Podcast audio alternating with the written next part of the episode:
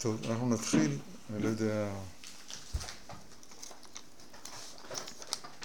לאן נגיע, אבל בואו נתחיל. בסוף הפרשה הקרובה מוזכרת פרשת ציצית, כידוע. עשו להם ציצית על כנפי בגדיהם לבבותם, נתנו הציצית הכנף ציצית תכלת, וראיתם אותו, וזכרתם את כל מצוות השם ועשיתם אותם, ולא תטורו אחרי לבבכם ואחרי עיניכם אשר אתם זונים אחריהם. אני יודע את זה בעל פה, כי אני אומר את זה פעמיים ביום, עשרות שנים, אז בסוף אני זוכר, סופי לדעת את זה בעל פה. מאוד מעניין שהמילה לטור כתוב, כתובה גם בתחילת הפרשה. כן, שלח לך אנשים ויתורו את ארץ כנען. וקרה מה שקרה כזכור, תכף אולי נזכיר את זה.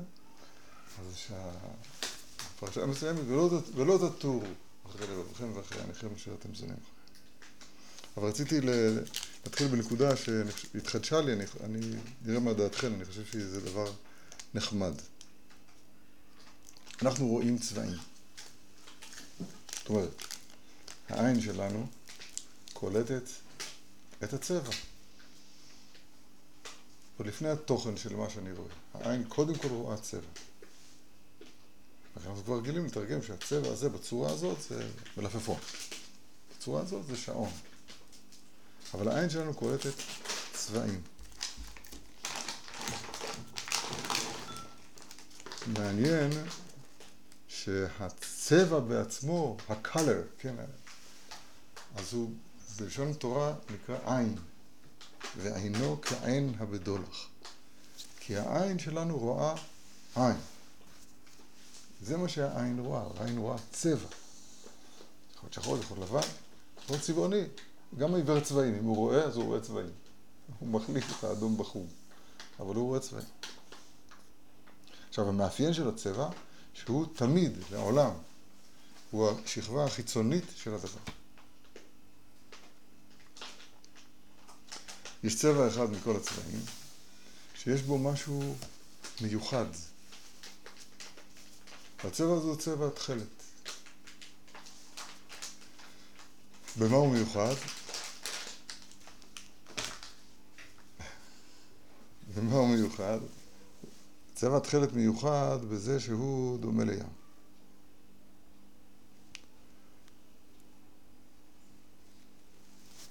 תכלת דומה לים, וים דומה לרקיע, ורקיע דומה לכיסא הכבוד. נו.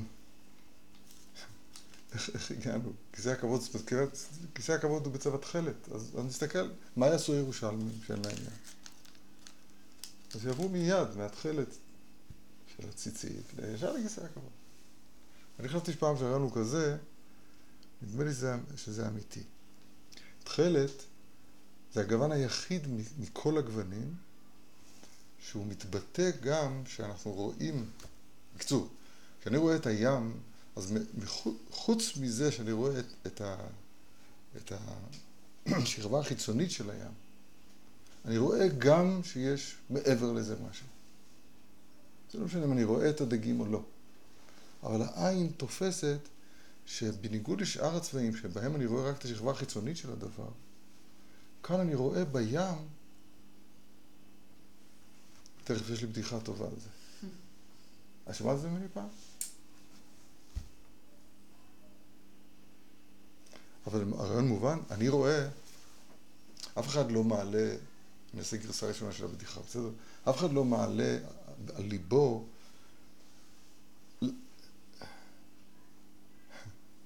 ללכת על הבריכה. כי העין שלנו תופסת, כאילו באופן תיאורטי היה אפשר לדון, אולי מישהו יתבלבל. הוא אומר, ראיתי, המים היו מאוד מאוד חלקים, אז הלכתי עליהם. זה לא עולה על הדעת, כי העין תופסת, אפילו אם המים לא שקופים, זה לא משנה. העין תופסת את התכלת כאן ברמה חדשה לגמרי. יש מעבר למה שאני, לשכבה החיצונית, יש פה עומק, יש פה משהו בפנים. בתכלת של הרקיע זה מאוד בולט, הרעיון הזה. כי הרקיע, התכלת של הרקיע אין בו בכלל שכבה חיצונית. ההפך, כל הגוון, תכלת של הרקיע, נוצר בגלל שיש פה הסתכלות לעומק, הסתכלות בלי גבול. אבל אין איזה ברזנט תכלת. אני טסתי פעם במטוס. בכל רגע חיכיתי ש, שאולי המטוס יבקע פה, נשמע איזה בום של קריאת הברזנט. אין. זה צבע תכלת שנוצר באופן מופלא, אנחנו לא מכירים את זה. תכלת השמיים מכירים את זה. אז תראו איזה יופי, יש פה הדרגה. התכלת כצבע, ככל צבע, אז הוא מראה את השכבה החיצונית של הדבר. אני צריך עכשיו להתחיל לחשוב מה הדבר הזה שאני רואה, מה הצבע הזה רומז. בצירוף הצורה, בצירוף האותיות, בצירוף הניסיון. אבל התכלת הוא חריג מכל הצבעים בזה שיש לו גם ביטוי בזה שהוא דומה לים. והים, אז אני רואה את השכבה החיצונית, אבל אני גם רואה שזה לא, לא כשאר הצבעים. כן, נכון. זה לא כשאר הצבעים. והדרגה הבאה זה כבר אני רואה, אני קורא, העין רואה, זה לא יאמן כי כבר, העין רואה, עכשיו היא רואה את הצבע, אבל בלי שום שכבה חיצונית. ההפך, כל ההיווצרות של מראה התחילת הוא בגלל העומק ברקיע. אז זה דומה לכיסא הכבוד. תכף נפרט את זה יותר, אבל סתם התופעה האופטית היא בעיניי אה, אה, מרתקת. זה ייחודו של צבע התכלת.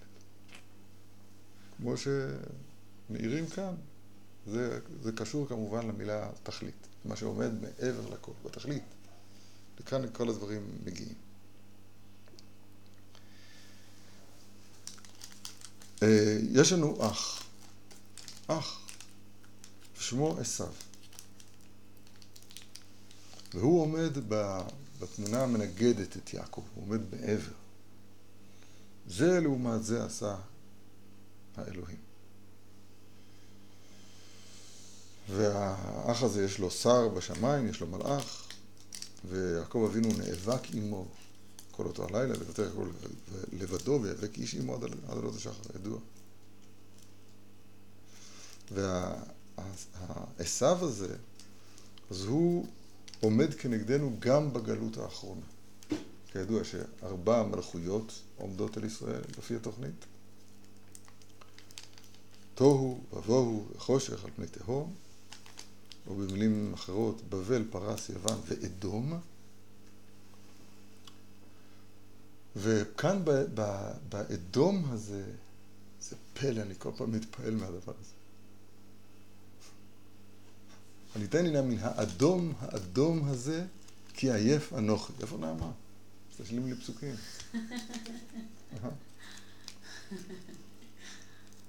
הליטני נא מן האדום, האדום הזה, כי עייף אנוכי. אז הפסוק כל כך מתפעל מזה שהוא קרא לזה פעמיים האדום האדום הזה, כתוב בפסוק על כן קרא שמו אדום.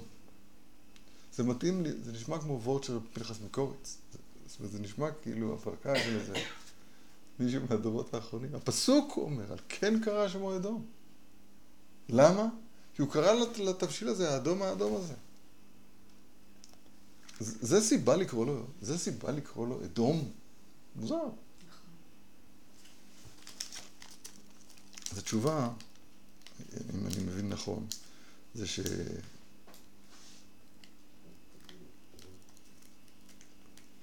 מדובר פה במהות של עשיו. המהות של עשיו זה להישאר בחיצוניות של הדבר כשיטה. אין מעבר למה שאני רואה כלום. מה שאני רואה, מה שאני מבין, מה שאני מדסקס עם עצמי או עם חבריי. אני מתפלסף, אבל מעבר למה שאני תופס, אין כלום. אני רואה רק צבע. אני תמיד מספר את זה, שגידלתי כמה בנים, מעולם לא היה לי תינוק שביקש את הירוק הארוך הזה. אולי יודע להגיד פפון, אבל אף, אפילו, כן, ילד שלנו לא מתאר דבר על פי צבעו. הוא מדבר ישר על פי תוכנו. מה זה הדבר הזה? כל אחד מבין שהצבע הוא מקרה בדבר. אבל עשיו, אני אתן לי מן האדום האדום הזה. אז התורה תפסה אותו באדום האדום הזה, ואמרה, על כן קרא שמו אדום. לדור שלנו, אנחנו קרובים מאוד מאוד לסוף, חסדי השם עלינו בדור שלנו מאוד מאוד נחוץ לנו לדעת, לדעת את הידיעה הזאת. אני אזכיר רק את הבדיחה שלי קודם, ברשותכם, מי שלא, אם לא הסברתי אותה מספיק טוב. עשיו, כתוב במקומות מאוד מאוד עמוקים בתורתנו הקדושה, כן, בפנימיות התורה, ברבנו ארי, כתוב שעשיו כתוב בתנ"ך פעם אחת עם האות י' והאותיות האלה זה האות, אות, אז האותיות של, של שם משיח השקר, של דתו של עשיו.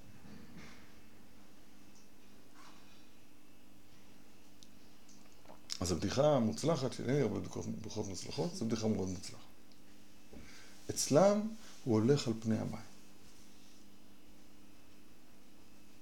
זאת אומרת, המעבר הזה מצבע התכלת אל הרקיע, דרך המים שנראים, שאני רואה כבר שיש פה, אי אפשר ללכת על המים, אני רואה כבר שיש תוכן, יש משהו מעבר למה שאני רואה, לסופרפיסיאל, לפני המים, אני רואה שיש פה משהו מעבר.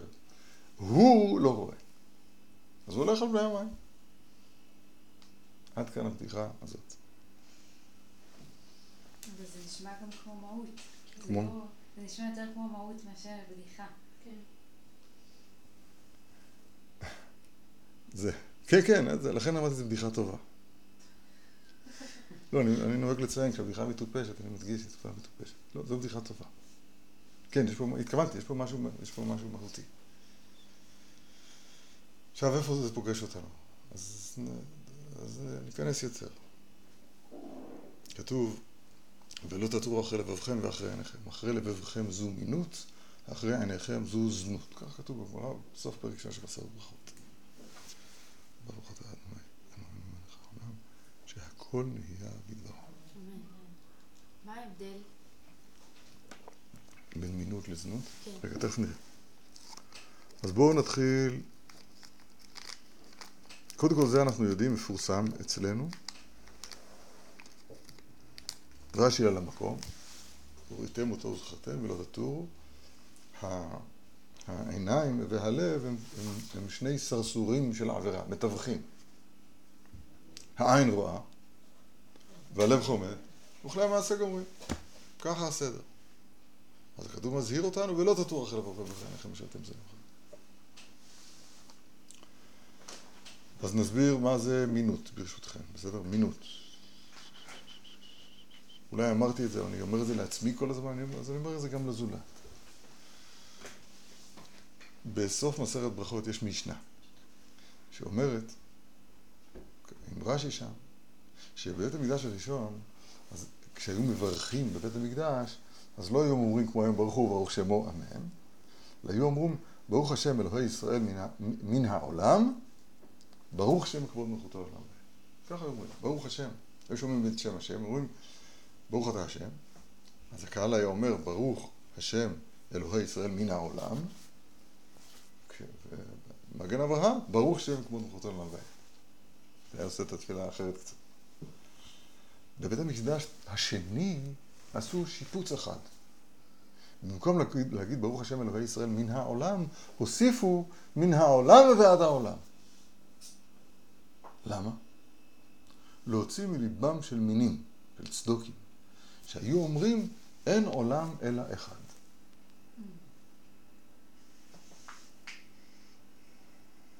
מינות זה כוח שהיום אה, שולט בעולם בצורה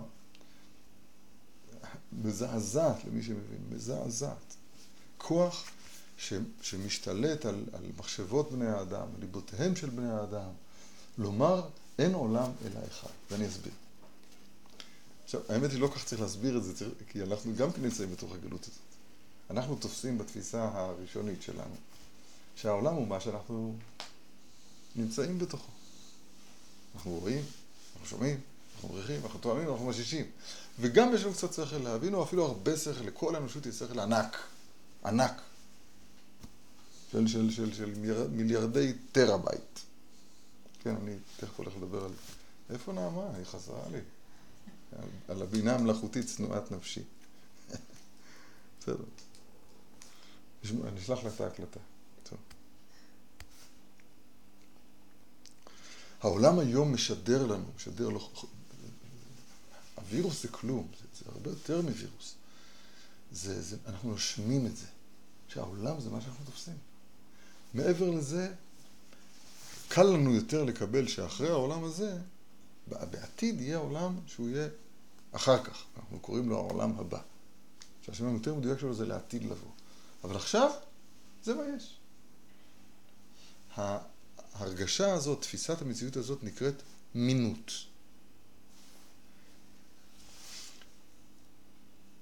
כתוב ברמב"ם, התפילת שמונה עשרה אמורות להיות בה רק שמונה עשרה ברכות.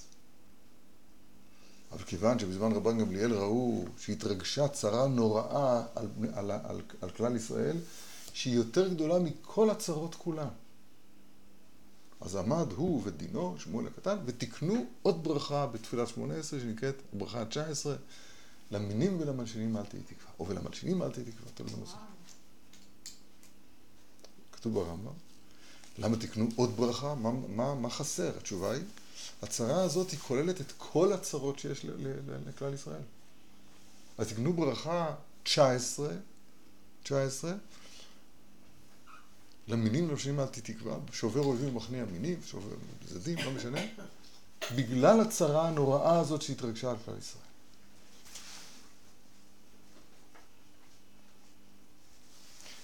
האמת היא שאת זה לא כל כך צריך להסביר, כי אנחנו, כמו לשכנע את המשוכנעים. אנחנו יודעים, אנחנו רואים את העולם, וזהו. שיש אחר כך, בסדר, למה לא? בואו בוא נאמין בזה. או נאמין בזה בכל לב, לא משנה. שעל המעשים שאני עושה עכשיו אני עתיד לשלם, טוב למותר, בסדר. דור שבן דוד בא בו. זאת אומרת, דיברתי על בית שני שתקנו את ברכת, אה, לא, אחרי בית שני, לא משנה. שאז תקנו את ה... את ה התגברו, התגבר כוחם של אמינות בעולם.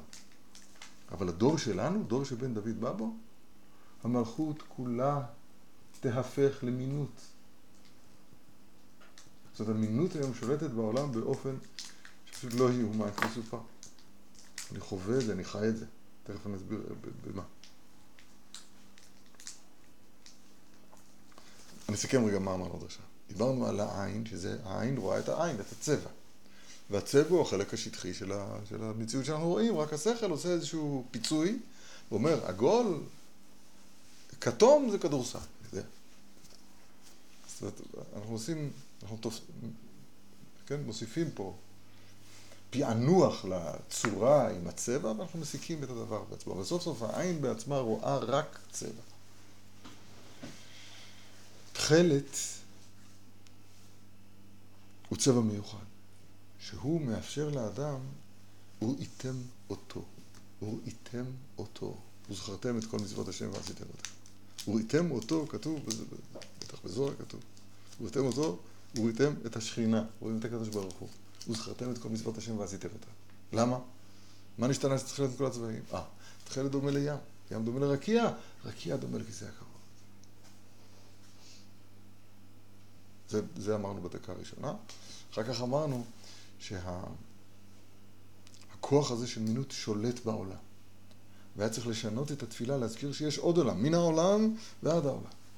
ורבן גמליאל ובדינו תקנו ברכה מיוחדת שהיא, שהיא, שהיא כנגד הצרה היותר קשה שיש לכל אחד ואחת מאיתנו, והיא המינות.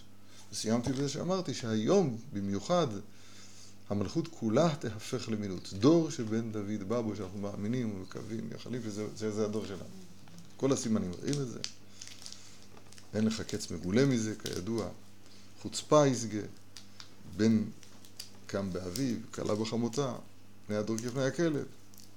היוקר יאמין, היה, כן, הגפן ייתן פריו ויין ביוקר. יין, כן, היוקר יאמיר. כל הסימנים שכתובים שם בגמרא. בסדר. את החלק הזה אני לא רואה צורך כל כך לדבר עליו, כי, כי הוא היותר מוכר לנו. אנחנו מאמינים למה שאנחנו רואים ותופסים, אנחנו תרים אחרי ליבנו ועינינו, עינינו וליבנו.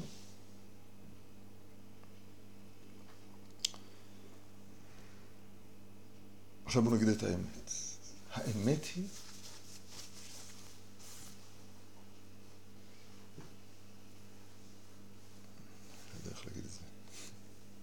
אני כבר אמרתי את זה, אבל אני חושב שצריך כל הזמן לדבר רק על זה.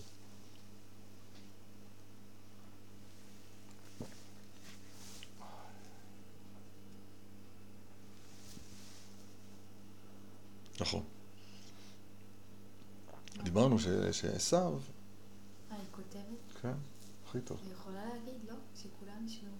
לא, זה עשה בחוכמה, שאני אראה אסנן, בינתיים אין מה לסנן, מה שהיא אומרת צריך להגיד את זה כמו שזה כתוב. נכון, הזכרנו את עשיו שהוא עומד כנגד דמותו של יעקב.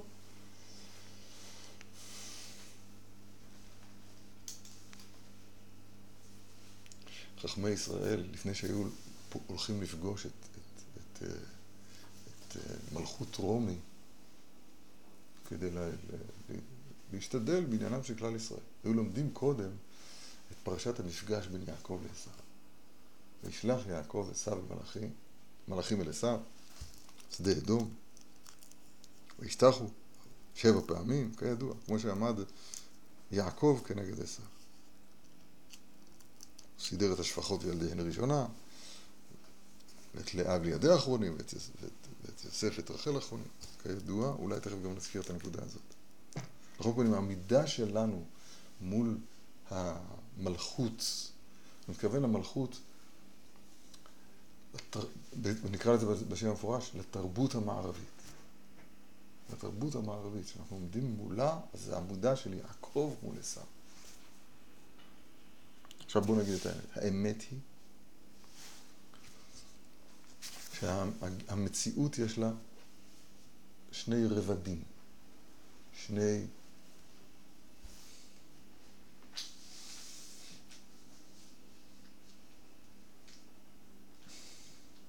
אני אגיד את זה בלשון, אז כיוון שכולנו פה מבינים עניין, ואם לא, אפשר לשאול, ואני אשמח, מה שאני יודע, לעזור ולהרחיב, אז אני אדבר בגלוי, בעומק.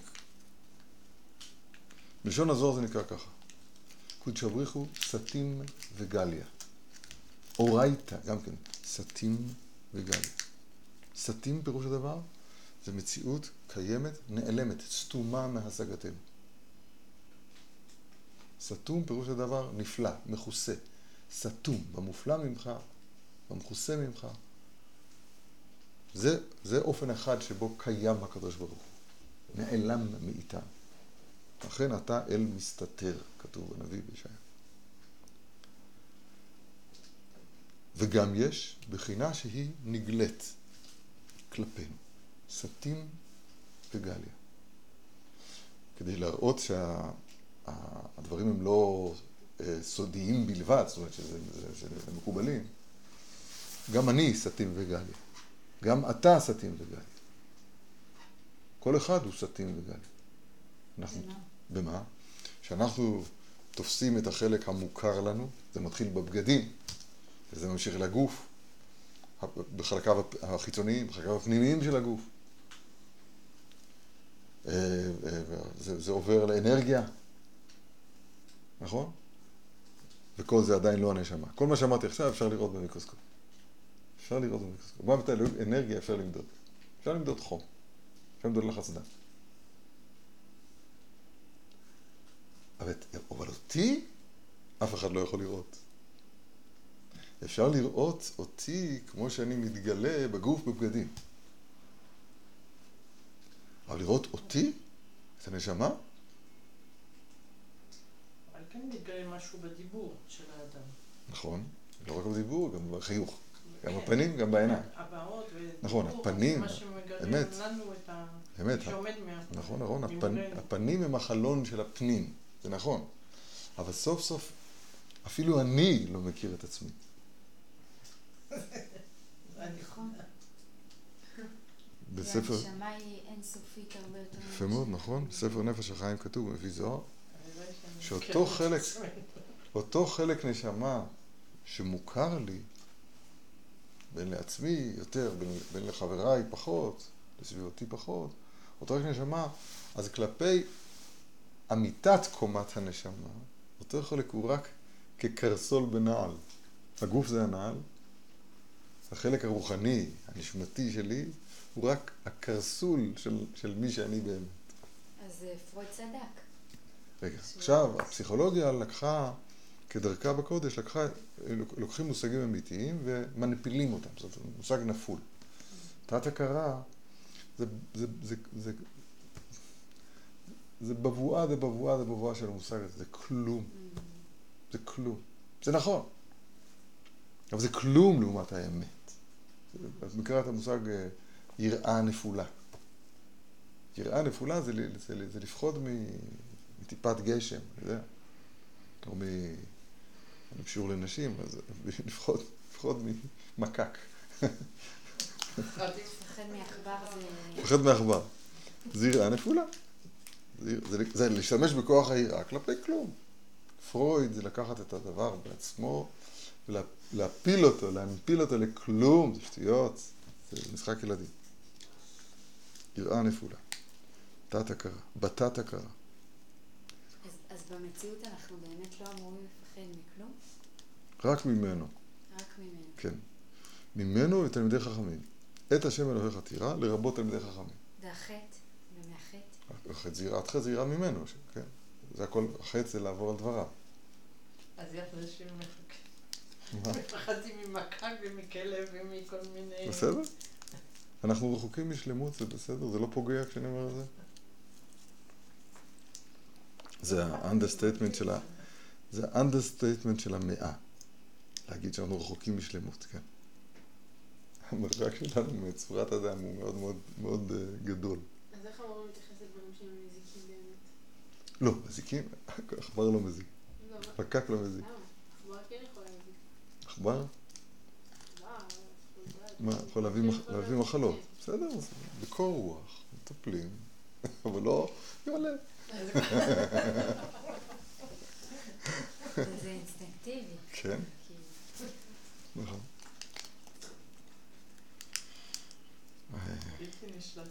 בקיצור, לעניין שלנו, המציאות כמו שנגלית לעינינו זה אפס קצה הנגלה של המציאות האמיתית.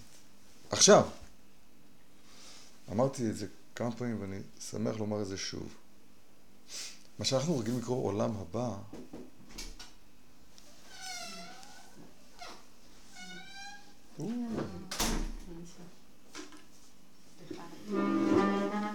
מה שאנחנו רגילים לקרוא עולם הבא, אז השם המדויק שלו זה לעתיד לבוא. The world to come, מה שיבוא אחר כך. עולם הבא. לפעמים משתמשים בזה כך וכך, אבל עולם הבא שאני מדבר עליו עכשיו, הוא אותו עולם נעלם, נסתר, שקיים כאן ועכשיו, והוא הולך ובא אלינו תמיד. תרגמתי ללשון ארמית של הזוהר, אזל ועתה תדיר. הולך ובא תמיד. ב-present continuous, ב-present progressive. עכשיו, לא. גם אני לא קלטתי. אני, אני, אני, מה זה עולם הבא? אתה... לא, אתה יכול לחזור על מה שאמרת. כן. כן. באיזה שפה? אה, בטח לא בצרפתית.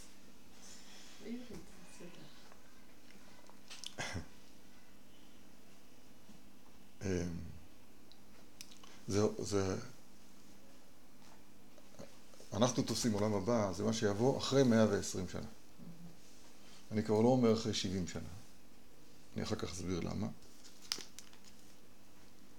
זה מבדיחות המטופשות, כן? אני כבר לבוד לשם, אני כבר רחוק מזה. אה, אז אני לא אומר 70, זה 120 שנה. זה נראה לי רחוק יותר. אנחנו תופסים עולם הבא, זה מה שיבוא אחרי 120 שנה, אחרי 120 שנה, נכון? והמעשים שלי כאן, אז הם עתידים לה- להשתלם, שכר ועונש, אז המילה היותר מדויקת לזה, זה, זה, זה, זה, זה לעתיד לבוא, לעתיד לבוא, זה מה שיבוא אחר כך. העולם הבא, והשם המדויק שלו, זה העולם שקיים כבר עכשיו, הוא נסתר מהשגתנו החושית, השכלית, אבל הוא הולך ובא אלינו באופן תדירי, באופן קבוע.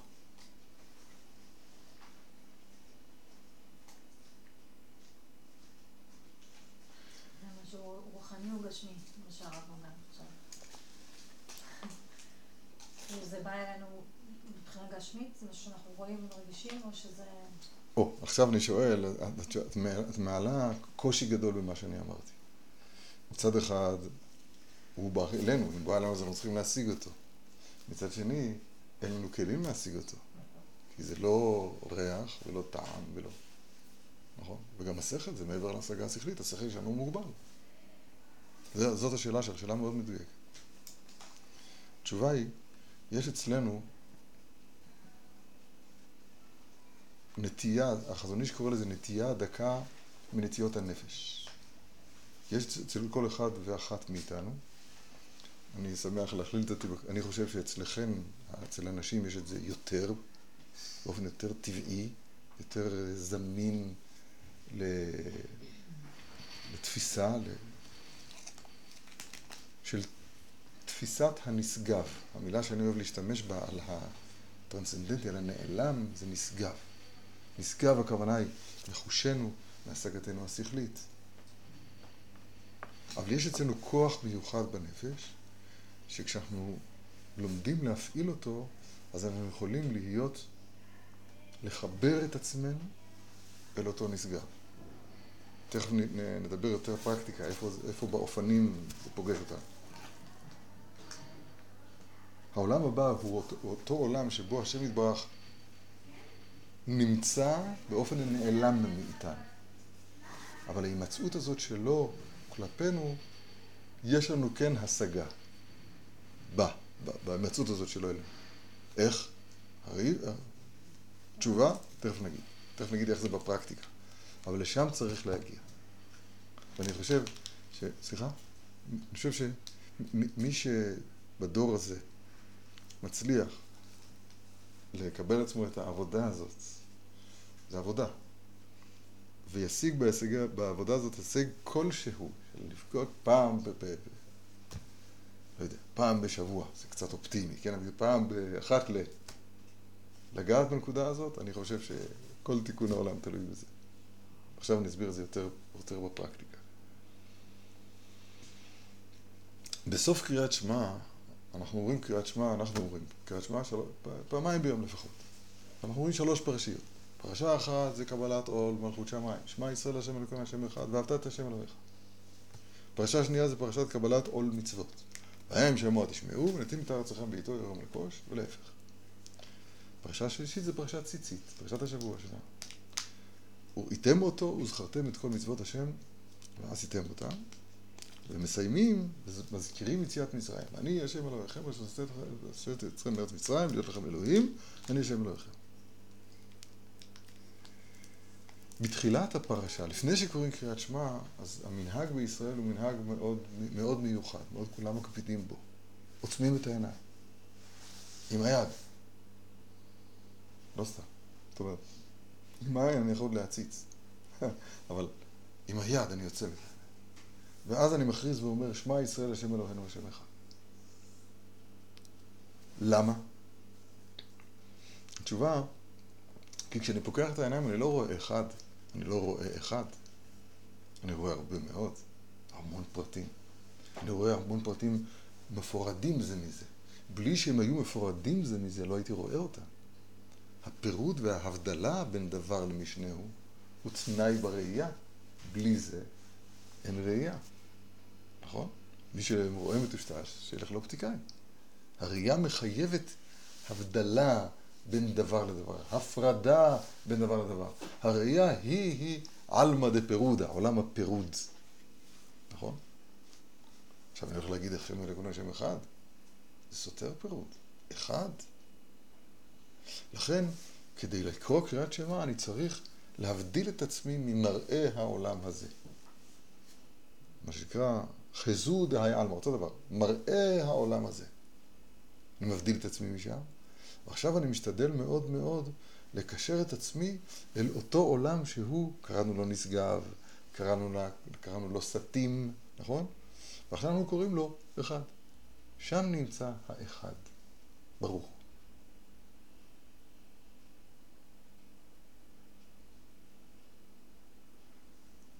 עכשיו קיבלתי על עצמי על מלכות של מים. קיבלתי על, על, על עצמי על מצוות, אז אני מסיים ולא תטור, עכשיו תפקח את העיניים, אומרים לי. בחורצ'יק, אתה לפחות יפקח את העיניים. אבל, אל תשכח, ולא תטורו אחרי לבבכם ואחרי עיניכם אשר אתם זונים אחריהם. העין שלך, תזכור, היא יכולה בקלות להיגרר אחרי, לחזור עוד פעם אל העלמא דפירודה. ואז העין היא הסרסור הראשון של העבירה, והלב רואה ומצטרף, ואז בופ, עוד פעם ברחת לנו. אז אחרי שסיימת לקבל זכר למלכות שמיים, אתה מסיים ואומר, שמור את העיניים. שמור את העיניים במובן העמוק של המושג, כן?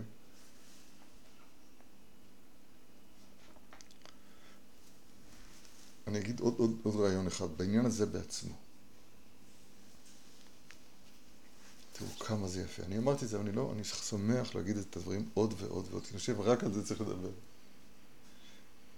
העולם היום מדברים בצורה, טוב, לא רוצה לדבר על העולם. מה לא נדבר באחרים? אבל אני חושב ש, ש, ש, ש, שיש, שאנחנו יכולים להבין את הדברים בצד העמוק שלהם. ואנחנו, בפרט נשים, ולהשיב על הלב ולעבוד עם, ה, עם, ה, עם התורה המופלאה הזאת שהשם יתברך נתן. אז אני, אני אגיד, בקריאת שמע הזאת שאנחנו אומרים בשלוש פרשיות, אז רמוזים עשרת הדיברות. כך כתוב בתלמוד ירושלמי, כך כתוב גם בשולחן ערוך, זאת אומרת בנושא הכלים, משנה ברורה. כל עשרת הדיברות רמוזים בקריאת שמע. למשל, השם אלוהינו, זה כנגד הדיבר הראשון, אנוכי השם אלוהינו, זאת אומרת, זה בית אבדים. השם אחד, זאת אומרת, ואין עוד מלבדו, לא יהיה לך אלוהים לכם פניי. ואהבת את השם אלוהיך, לא תישא את שם השם אלוהיך שם.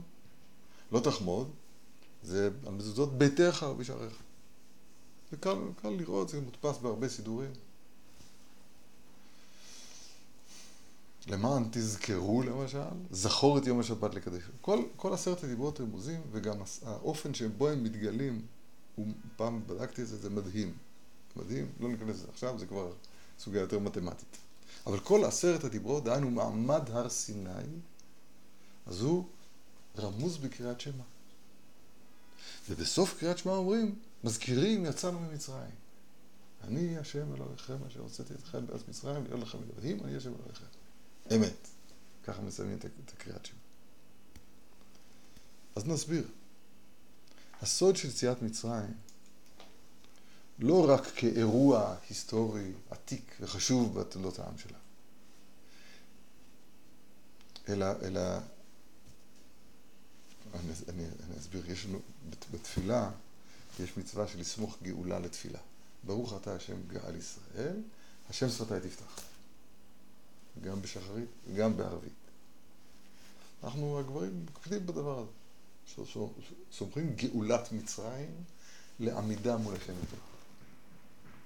אז אדם שהוא מרומם, אז הוא חווה יציאת מצרים בכל תפילה. יצאתי ממצרים ואני עומד לפניך השם יתברך. תכף נראה איך זה קשור להר סיני. מצרים הוא מקום הפוך לאמת. מצרים, מצרים הוא מקום שלא ידעתי את השם. מי השם אשר ישמע בקולו לשלח את ישראל?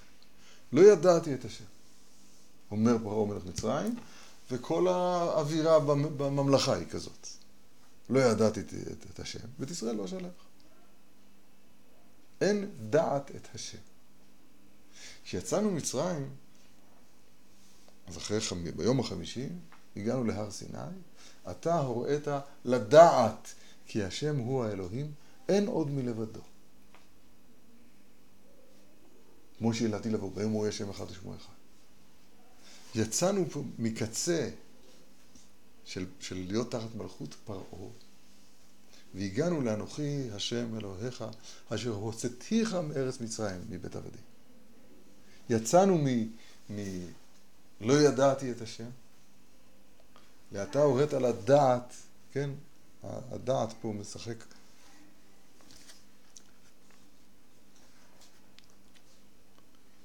אנחנו נמצאים היום, אנחנו לא סופרים לי"ז בתלמוד, כן? ספרנו, ספירת העומר ספרנו מעמד הר סיני. אבל אנחנו נמצאים כך וכך ימים בין מעמד הר סיני לי"ז בתמוז, לשבירת הלוחות. אבל המצב הזה הוא מצב שהוא, שהוא עדיין המשך של מעמד הר סיני. ולכן בזה צריך להתעסק, על זה צריך לדבר. מעמד הר סיני הוא המצב שבו הת, התקיים המפגש הבלתי אפשרי בין הנשגב, ברוך הוא, לבין הגבולי, לבין העולם הזה. וירד השם על הר סיני. כמובן שזה קרה, אז פרחה נשמתם, אי אפשר לעמוד בכזה גילוי. זה נכון. והיה צריך להביא טל של תחיית המתים. אבל, אבל זה, זה, זה, זה מה שהיה אז במעמד הר סיני. זה המפגש כאילו בין העולם הבא, אתם זוכרות, הנשגב, לבין העולם הזה, כאן ועכשיו. אני, אני מח, משתדל לחנך את עצמי, ואת השומעים לי. כל לימוד של תורה הוא מעמד הר סיני. כל תפילה היא מעמד הר סיני. תכף אני אראה איך זה נשמע מוזר בשמי הראשונה. כל שבת הוא מעמד הר סיני. עכשיו אני אסביר את ה... אני אנסה לפרוע את, ה... את הצ'ק הזה שכתבתי, זה נראה בלי כיסוי. זה שכל תורה זה מעמד הר סיני זה יותר קל לתפוס, כי תורה ניתנה בסיני, תורה זה מקושר טוב. אבל אני רוצה להעמיק בזה טיפה יותר. דיברנו על זה פעם קודמת, ואני תמיד שמח לדבר על זה. הרמב"ם אומר שהלכות תלמוד תורה קובעות שאני צריך ללמד את בני תורה וגם את בני, בן בני תורה. ללמד אותו. מה המקור לזה בפסוק, אומר הרמב"ם? והודעתם, רק ישמר לך, ושמור נפשך מאוד, פן תשכח את הדברים אשר ראו עיניך, ופן יסרו מלבבך, והודעתם לבניך, יסרו לך כל מיכה, והודעתם לבניך ולבני בניך, יום אשר עמדת לפני השם אלוהיך בחורב. אומר הרמב"ם, והודעתם לבניך ולבניך, אה, מכאן שצריך ללמד תורה, לא רק את הבן, גם את הנכד. אה, אה, אה. לא. מה שכתוב בפסוק צריך ללמד את הבן ואת הנכד שהיה מעמד הר סיני. ללמד את התורה זה אולי פסוק אחר. מובן האופן שאני מציג את הדברים. מוכח מכאן שללמד תורה זה להעביר את מעמד הר סיני. בדברי התורה האמיתיים, החיים, ה... איך לתאר את זה? תורה זה לא ידיעות בעלמא, זה לא ויכוחים פילוסופיים. זה לא רק ברורי הלכה במובן של מה לעשות. יש את החלקים האלה של התורה, זה נקרא מצוות. הבירור, איך אני מדליקה נרות שבת. זה בירור המצווה, נכון. אבל החלק של התורה שמוליד, אל, שמוליך אל המצווה, החלק הזה נקרא תורה. ואת התורה הזאת צריך ללמוד, ללמוד כנתינתן מסיני. אז לא תמיד התורה היא בדרגה של השמחה כנתינתן מסיני, אבל זה צריך להיות העברה של מעמד הר סיני. וככה אנחנו משתדלים ללמוד וללמד תורה. ממשיכים להעביר את מעמד הר סיני. קול גדול ולא יסף. זאת אומרת, ולא פסק, ולא היה לו סוף. זה מעמד הר סיני. אז תורה זה קל. אבל גם תפילה גם תפילה זה מעמד הר סיני. עכשיו אנחנו מגיעים לדברים שלדעתי, מי שמבין את הדברים על, על, על אמיתתם, אז הוא, הוא צריך...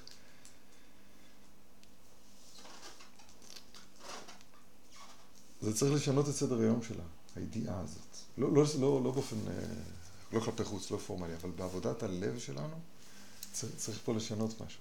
אני אסביר. המתפלל צריך שיכוון את ליבו כנגד בית קודש הקודשים. ככה נפסקה ההלכה.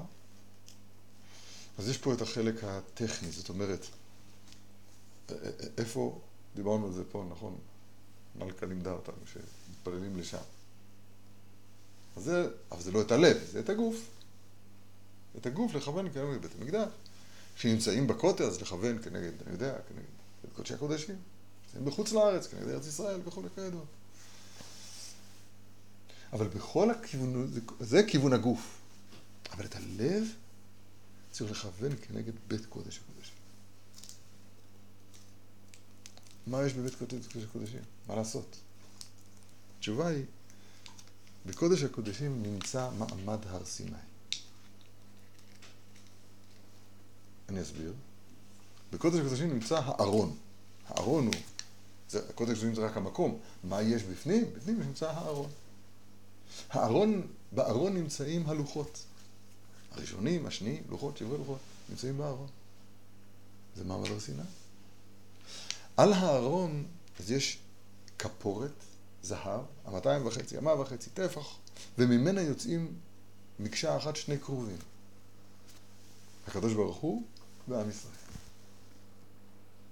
וכשישראל עושים רצונו של מקום, אז הם חבוקים, הם דבוקים כמער איש ולא יות, כתוב בפסוק. פניהם איש אל אחיו, יותר מפניהם איש אל אחיו. הם אחד. מעמד הר סיני זה יום חתונתו. יום חתונתו זה מעמד הר סיני. המקום הזה נקרא, לא יודע, להגיד, לא להגיד, זה פסוקים. המקום הזה נקרא חדר המיטות אשר לפני השם. זה המקום של, של מעמד הר סיני, זה יום חתונתו ממש.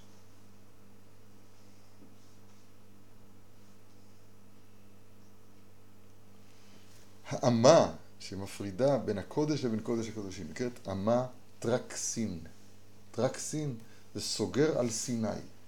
אני לא, אני, אני לא אומר דברים, רעיונות רחוקים, אני אומר את הדבר כמו שהוא. לכוון את הלב כנגד בית קודשי הקודשים, פירוש הדבר, אני עכשיו מעמיד את עצמי בנקודת המפגש שלי, שעומד פה בעולם הזה, עם כל הטרדות, עם כל הבלאגנים, ואני עכשיו עומד עם דרגה מסוימת של חיבור עם הנשגב ברוך הוא, עם האחד ברוך הוא, עם הקדוש ברוך הוא. זה תפילה.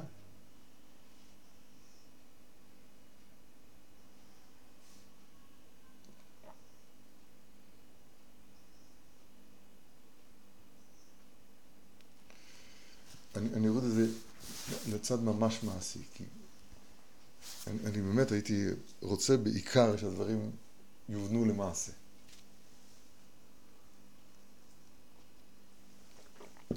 ואמרתי את זה ואני חוזר ואומר את זה. כשאני פולסה אחרי התפילה שלוש פסיעות לאחור, אז אני חוזר אל העולם הזה. העולם הזה עם הבלגנים שלו, עם הטרדות שלו, עם כל המונה של רומי שמנסר בחלל העולם, המינות שמרחיקה אותנו מהקדושה בכל, בכל צד ואופן שיהיה. אלא, אלא, אלא הפיתויים של היצר הרע, של, לא, אין לנו יצר, של הטרדות, של הבלגנים וכו'. אני חוזר, אחרי התפילה אני חוזר לשם. אבל כשאני פוסע אל התפילה, אז אני צריך, אני חושב שזו העבודה הכי אמיתית בתפילה, הכי קריטית בתפילה. זה השלוש פסיעות אל העמידה לפני השם. למה זה שלוש? זה צריך להסביר כל דבר, זה לא בשבילנו כרגע. אבל הפסיעה הזאת, היציאה מעולמו של עשיו, של אדום, מעולמה של המינות ששולטת בעולם. אז צריך מעולמה של העין, כן, שמראה את כל הפירוד שיש בעולם בצורה כל כך בריאה. אז השלוש פסיעות האלה צריך לעשות אותן לאט, צריך לעשות אותן בכוונה, וצריך לעשות אותן לפי מה שלמדנו היום. אני עכשיו, אני עכשיו משנה, אני קובע מקום לתפילתי. אני משנה מקום. ואני מכוון את הלב שלי כנגד בית קודשי הקודשים. זו עבודה מאוד מאוד קשה. הצרה הכי גדולה של ישראל זה, כך כתוב, כמו שאמרנו מקודם ברמה, זאת המינות, שהמינות היא זאת שמונעת מאיתנו לעמוד מול השם יתברך.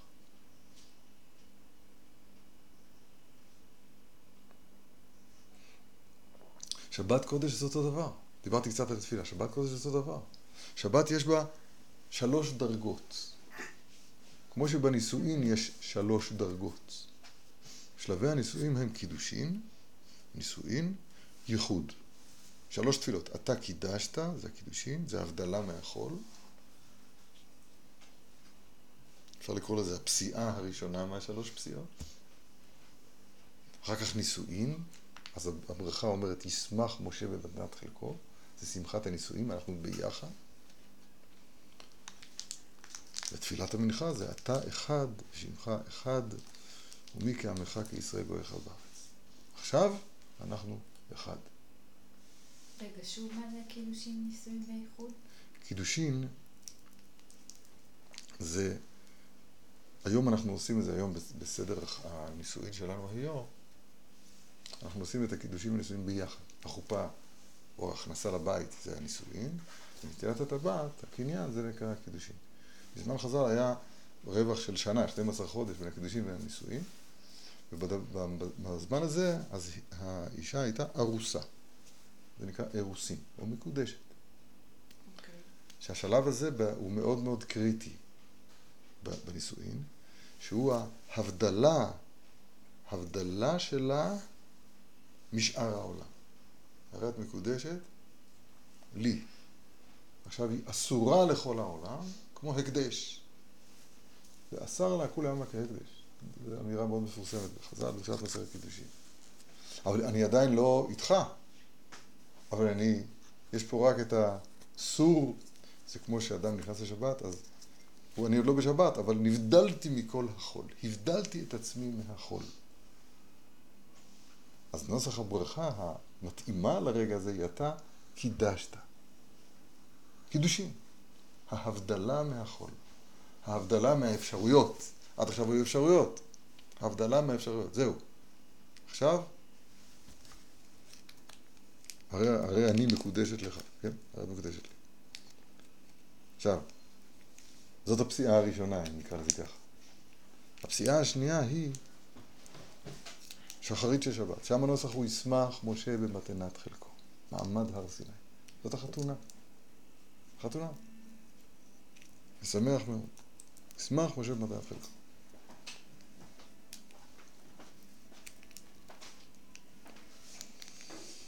זהו, עכשיו אנחנו תחת קורת גג אחת. אנחנו כבר בתוך השבת.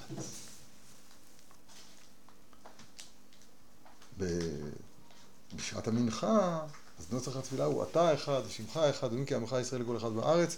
יש פה עכשיו התאחדות של הרצונות. זה נקרא, בלשון הזו נקרא רעבה דרעבים, רצון הרצונות. זאת אומרת, מהרצונות שלנו, הרצון שלי היה עד עכשיו כך, והרצון שלך הוא כך, עכשיו נהיה לנו רצון אחד.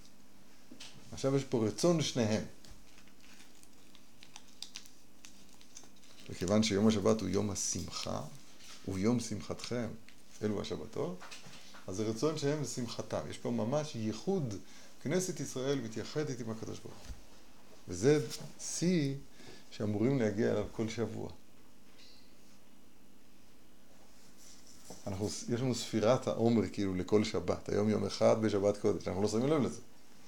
היום יום כבר חמישי בשבת קודש, נכון? היה רביעי, עכשיו אנחנו עושים חמישי בשבת קודש. אחר כך יום השישי בשבת קודש, שבת. שבת קודש מה הוא? מימוש הקשר בינינו לבינו. קידושין, נישואין, ייחוד. דרך אגב, אני לא אמרתי בינתיים שום דבר חוץ מהתכלת שאמרתי, הרעיון של התכלת הוא שלי. כל מה שאמרתי, זה רק קיבצתי אל מקום אחד את, את, את הידיעות החשובות האלה. אז אני אומר לעצמי, אם הייתי לוקח את מה שאמרתי עכשיו ומקיים את זה בתורה, בתפילה, בשבת, זה, זה מה שקדוש ברוך הוא רוצה מאיתנו. כל, כל אגדות החורבן כתובות במסכת גיטין, כמעט כל.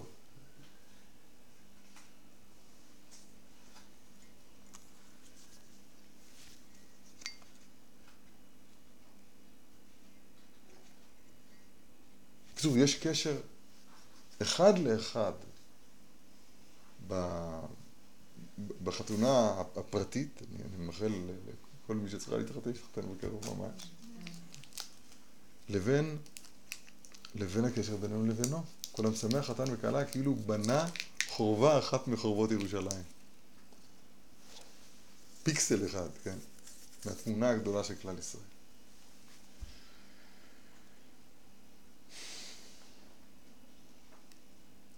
איך, איך, איך, איך תופסים את זה? אני יכול לדבר, אנחנו, אנחנו, נעשה, נסכם, חלק אותו תפקידים. אני אדבר על זה ואתם תקיימו את זה. בסדר? כי אמונתי הברורה והחדה, שאנשים מאוד מאוד קרובות לזה. הגברים, לא יודע, אני מקווה שיש להם תקנה. ואני אסביר.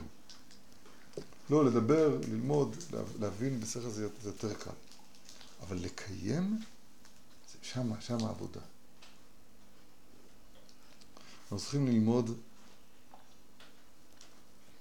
להתרגש בתפילה. אני חושב שאם אנחנו, אנחנו עושים רק את ההשתדלות שלנו, הקדוש ברוך הוא עושה את הדבר בעצמו. אם נבוא עם כוונה כזאת, ריבונו של עולם, אני רוצה להיפגש איתך. עכשיו. לא כוונה, לא להיכנס לדמיונות. זה לא על כוס קפה. זה שהלב ירגיש בלבבי משכן אבנה. יש מישהו שכתב ספר כזה. לה- להרגיש, להרגיש אותך.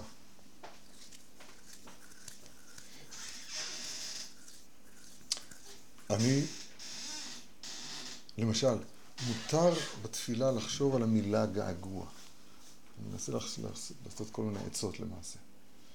געגוע, אני מתגעגע אליך. דרך אגב, כל מה שאני אומר לכם, אני לא רק נאה דורש, אני משתדל לקיים את זה. למרות שאני גבר, ולגברים קשה, כמו שציינו מקודם, אבל אני, משת, אני משתדל ליישם את זה, מה שאני מלמד. אני מתגעגע אליך. המילה, לנו הישראלים, המילה געגוע היא, היא נדמה לי שהיא המילה הנכונה פה. לא משנה אם זה געגוע בחזרה, לנו, בשפה של לנו, געגוע זה מילה. תפילה זה לא, היום בחלק היותר המוני מספרים לנו שתפילה זה האופן להשיג. יש בעיה, נתפלל על זה והבעיה תיפתר. זה רובד מאוד נמוך של המושג תפילה. הרובד, הרובד האמיתי של המושג תפילה זה מה שלמדנו היום. אני מחובר איתך, השם יתברך. תפילה זה לשון פתיל, לשון חיבור. כך אומר רש"י על הפסוק, נפתולי אלוהים, נפתלתי, עם אחותי גם יכולתי. פתילה, תפילה, אותן אותיות. פתיל, חיבור. אני, אני מרגיש לרגע, לרגע, מחובר איתך יתברך. אתה השם יתברך. אבל בשביל זה צריך להיות עם העוז, עם היכולת, עם המיומנות. מיומנות. מיומנות זה הכוונה היא, כן? מה זה מיומנות? ההרגל בנפש, הסקיל, המסוגלות, צריך ללמוד את זה. צריך ללמוד להקליד מהר. צריך ללמוד, צריך לתרגל את זה. שיטות איך עושים את זה. צריכים להרגיל את נפשנו למיומנות הזאת, להגיע לקשר איתו. וכשזה קורה, אז זה קורה. זה יכול לקרות רק לשנייה אחת. זה, זה יכול להיות בדמעה אחת.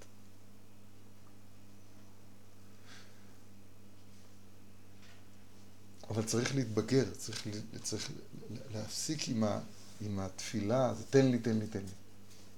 סדר לי את העניינים. גם, אני לא רוצה לתוך את זה מכל וכול.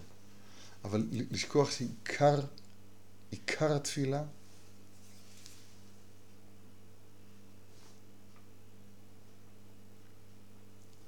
עיקר התפילה, יש פה ויכוח קטן, אני אשמח לשמוע מה שהיא כותבת. היא כותבת שהתפילה כדרך להשיג דבר יכולה להיות נעלה מאוד. ויהיה בה את החיבור הזה, את ההשתוקקות- ההשתוקקות הפשוט- הפשוטה, את חוויית הנוכח פני השם. כל התחתונים מצפים לישיבת העליונים. אני מסכים, אני מסכים.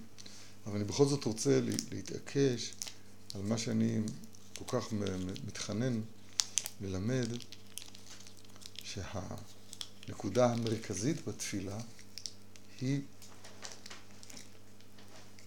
עמידתי כמתגעגע אליו יתברך.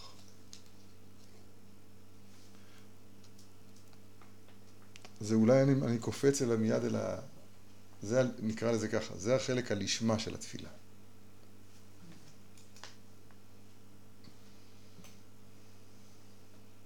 בספר נפש החיים כתוב, ש... מה שכתוב בגמרא, שתפילות כנגד תמידים תקנו. יש לנו נפש החיים? מה זה כתוב? נפש החיים יש לנו? לא? אולי יש.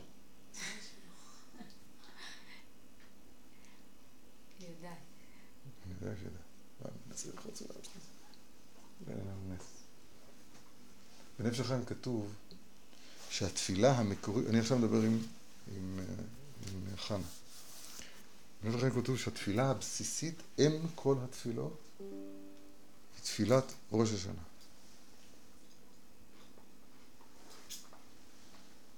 אם כל התפילות היא תפילת ראש השנה.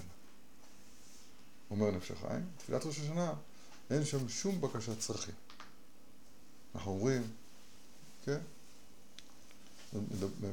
מתפללים, ובכן יתקדש שמך, השם אלוקינו. ובכן תן פחדך, ובכן צדיקים יראו. וישמחו. ובכן תן כבוד לעמך. אבל זה גם קשה. לא, זה הכל, זהו שלא, הוא אומר שלא. מה הוא מתכוון? הוא מתכוון להגיד, כל מה שדובר שם, אז זה גילוי כבודו יתברך דרכנו. אבל זה גילוי כבודו יתברך. הוא מדגיש שם, ואחר כך הוא אומר, זה דבר דק, לא אי אפשר להבינו כל כך בקלות, צריך לעיין בזה יותר.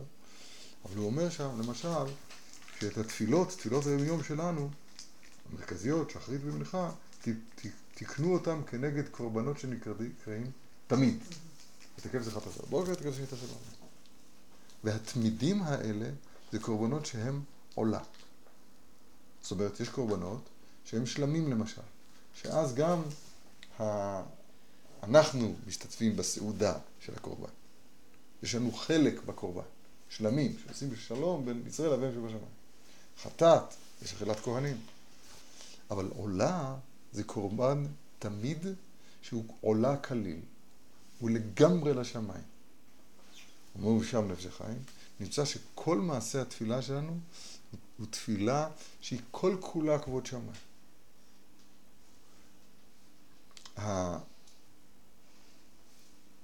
כן, צודק. נכון? היא צודקת, ביטול התמיד, נכון.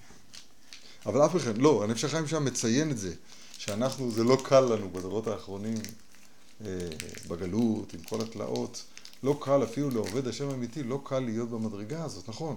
אבל הוא אומר, אף על פי כן, מי שנשמתו קצת זכה ומבינה את סוד העניין, ראוי שישתדל במשהו לגעת בנקודה הזאת.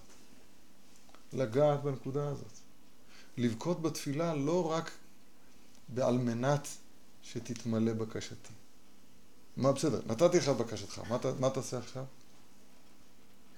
ההתרגשות המקווה מאיתנו זה לא רק כדי להשלים את חסרונותינו, את חס, חסכנו. עיקר החסך, זה מה שאת אמרת מקודם, עיקר ה... אנחנו צריכים להרגיש שעיקר החיסרון. בביטול התמיד, כמו שאת אומרת כל כך נכון, בהתרחקות, בריחוק, בחילול חילול שם השם שכל כך גדל בעולם, שהמינות כל כך פשטה בעולם, ושמו יתברך מתחלל. אני לפעמים אומר, כשאני שומע חילולי של השם כאלה, אני אומר, כאילו יש תחרות היום, מי יהיה גדול מחללי השם בדורנו. עושים תחרות כזאת. כן, כולנו יודעים, פה, משם, כמה, כמה, כמה המצב החיצוני קשה, אבל בתוך החושך הזה, אני מאמין באמונה שלמה, ושוב אני מדבר, אני, אני, אני חושב שאני שייך קצת לנקודה הזאת, יש את זה ב, ביחיד, בלחש, בהתבודדות, בלב של כל אחד, ויותר מזה, בכל אחת מאיתנו, נקודה של אור גדול ועצום. והקדוש ברוך הוא מתגעגע אל, אלינו, שנעמוד בעמידה הזאת, והוא כאילו מחכה, מחכה לחיבור הזה, להשתדלות שלנו להתחבר איתו, ואז הוא יתחבר איתנו. אז יכול להיות שזה יהיה רק לרגע בת- בת- בתוך התפילה. אבל אחר כך הרגעים האלה יתגב, יתרבו. הקדוש ברוך הוא, גם את זה צריך להכניס בתפילה, את החיוך הזה מעצמנו, את ה... את ה... ריבונו שלום, אתה רואה באיזה מצב אני נמצאת, כן. כן. זה- כבר ניסיתי וזה, בסדר, לא תמיד מצליחים. או, או רוב פעמים לא מצליחים, לא אכפת לי. אבל לא לשכוח את העבודה הזאת של, של, של מעמד הר סיני. קול גדול ולא יסף. מעמד הר סיני. שאני לא אשכח, אני אראה לכם עוד פעם את הרעש. שיר השירים שלמה, זה אפילו מונח שם. שיר השירים אשר יש שלמה, ישכן עם נשיקות פיהו, כי טובים דודיך מיין. אומר רש"י, ונאמר דוגמה שלו. כבר צריך לסמן את זה פה. ונאמר דוגמה שלו, על שם. על שם שנתן להם תורתו, ודיבר עמהם פנים אל פנים.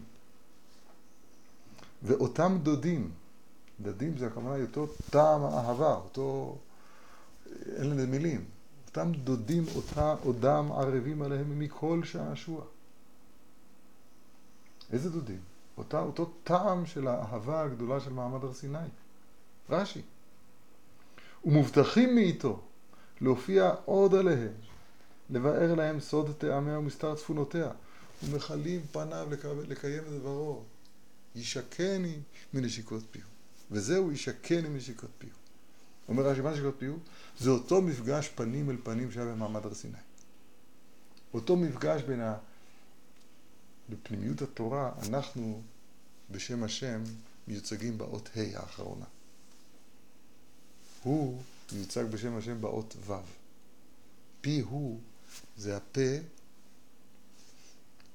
שבו מחובר הה' לו'. מדובר בגילוי המופלא של שם השם שאנחנו חלק מהגילוי הזה. כנסת ישראל זה אנחנו. צריך לזכור את זה, צריך לשנן את זה, צריך לחיות את זה. ישקל משקות פיהו כי טובין דודיך מיין. יש לזה תנאי. התנאי הוא כי טובים דודיך מיין. זאת אומרת, יין אומר כאן רש"י, זה הכל רש"י אומר. יין זה כינוי לכל תענוגות וענייני העולם הזה. שאנחנו כל כך uh, מכורים להם, נקרא לזה ככה. אז אם אנחנו מגיעים לרגע, לרגע הזה, שהמתיקות הזאת של המפגש עם הקודש, המפגש עם הנשגב ברוך הוא, המפגש עם שבת, עם תפילה, עם תורה, עם אמת, אז הוא יותר טעים, יותר נחמד, הוא יותר טוב מכל היין שיש בעולם הזה. או, אז אנחנו יכולים להגיד, ישקן משוקות פיו כי טובים בדרך מיין. זה, זה בעצם רש"י על הפסוק הראשון בשיר השני, הפסוק השני, כן. הראשון, שיר השם בשיר שלמה. ישקן משוקות פיהו כי טובים דודיך מיין.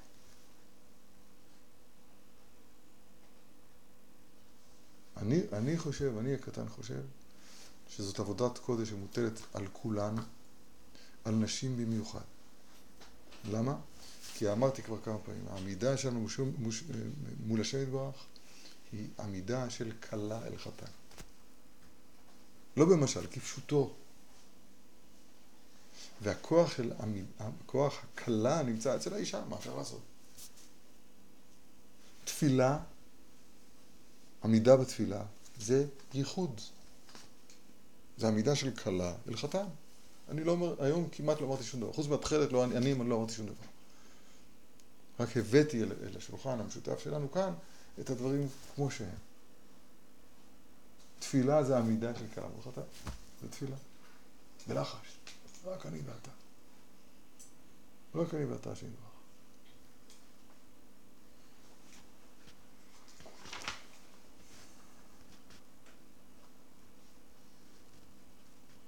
סיכום. דיברנו היום על, על העין.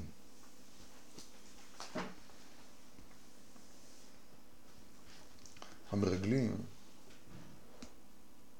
במגילת איכה, אז בחלק מהפרקים שם, הם כותבים, כותבים כאקרוסטיכון, א', ב', ג', ד'. איכה ישבה עבדה. בכו תבכה בלילה. גלתה יהודה מהעוני.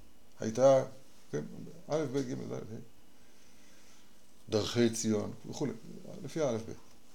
יש שניים או שלושה מקומות, פרקים, שבו האלף ב' משתבש. הסדר הנכון הוא סמך עין פ' צדי. בכמה מקומות כתוב שם סמך עין פ' סמך נון סמך פ' עין. האות פ' כותבת לו את העין. מה קרה? אז אומרים לזה חז"ל במדרש, המרגלים הקדימו פה לעין. זאת אומרת, הם, העין שלהם הייתה עין מקולקלת, עין ש, שנגררת אחרי הדיבור, אחרי, מה שכולם אומרים, אחרי הפה. לא הייתה להם עין נקייה, לראות עין בעין, בשוב השם ציון. כן, ותחזינה עינינו. לא הייתה שם עין מתוקנת. הייתה, הייתה שם עין שהיא, הם, הם תרו ויתורו את ארץ כנען, אז הם תרו אחרי עיניהם. הקדוש ברוך הוא שם הראה להם דברים שאם הם מסתכלים על זה בעין נכונה, הם רואים שהכל לטובתם. הם ראו שם את, את, את, את בני, בני המקום עסוקים בלוויות, קוברים את מתיהם. הקדוש ברוך הוא עשה את זה כדי שהם יוכלו להיכנס בלי, בלי הפרעה. אז הם אמרו שזה ארץ אוכלת יושביה. הם נתנו את הפירוש השלילי, הדוחה, של העין הרעה והמקולקלת על מה שהם ראו. אז בסוף הפרשה מזהיר אותנו הכתוב, ולא תטורו אחרי לבבכם ואחרי עיניכם אשר אתם זונים אחריהם.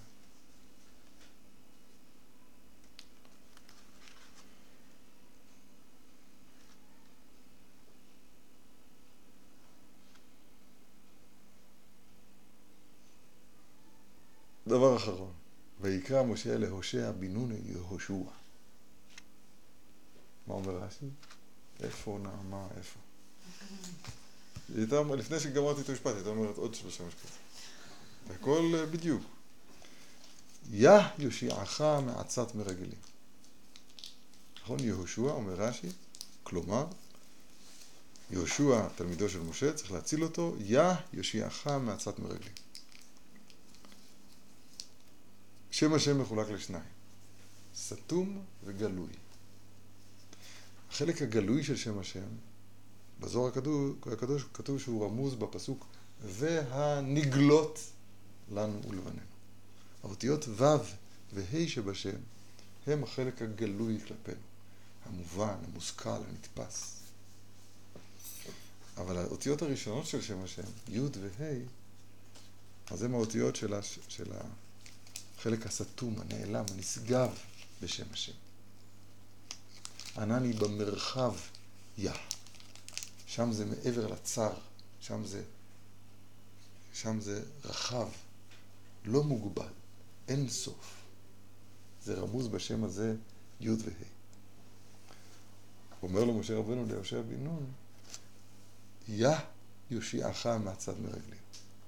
אתה הולך עכשיו לחבורה שהולכים ללכת אחרי העיניים שלהם, שהולכים עכשיו להתעלם מהנשגב, מהעולם הבא אלינו, מסיני, נכון? אז אני משנה את שמך. ויקרא משה להושע בן נון יהושע. ששמך, בשמך יופיע השם הקדוש שרומז על הנשגב באופן שאתה תנצל מעצתם. יה יושיעך מעצת מרגלים. אז זה הדבר השני שאמרתי היום מעצמי. אחד זה על התכלת, והשני זה הדבר הזה. אבל אני חושב שיש לנו עבודה נפלאה לפנינו, מאוד מעודדת, מאוד משמחת, וצריכים לחנך את עצמנו בה.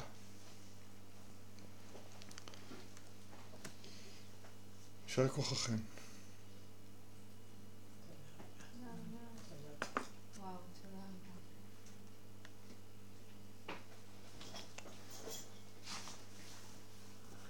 אומר פה, זו תוספת מאוד מאוד חשובה שחנה מוסיפה.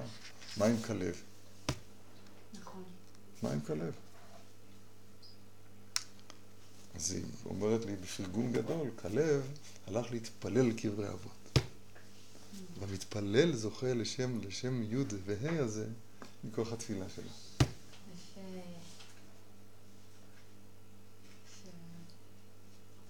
יפה. בלשונה, וכלב הולך להתפלל וממילא עומד מול הנשגב, הוא מקבל כוח, מתכוונת, הוא מקבל את אותה זיקה ל...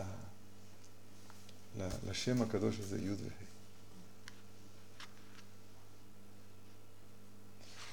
עכשיו, את- הדיבורים האלה, טוב, אני מת- מתנצל, הרבנית שפיגל, אבל הסולה של... עוד שנייה היא נגמרת, ולא הבאתי את החשמל היום, אבל אה, דבר טוב. לא, יש חיבור חשמלי לזה?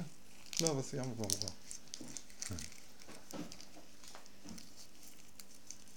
את מה, שאני אומר עכשיו צריכים להגיד רבנים אמיתיים לפני עשרות אלפי נשים.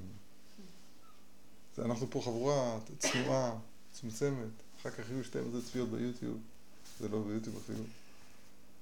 וכואב, זה דברים כל כך, באמת הם, הם בעיניי מאוד פשוטים, הם מאוד עמוקים, מאוד עמוקים.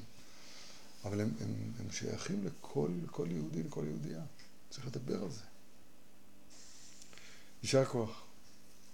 תודה על האירוח, באמת. תודה רבה. היה לנו טוב מאוד פה. תודה רבה. תודה.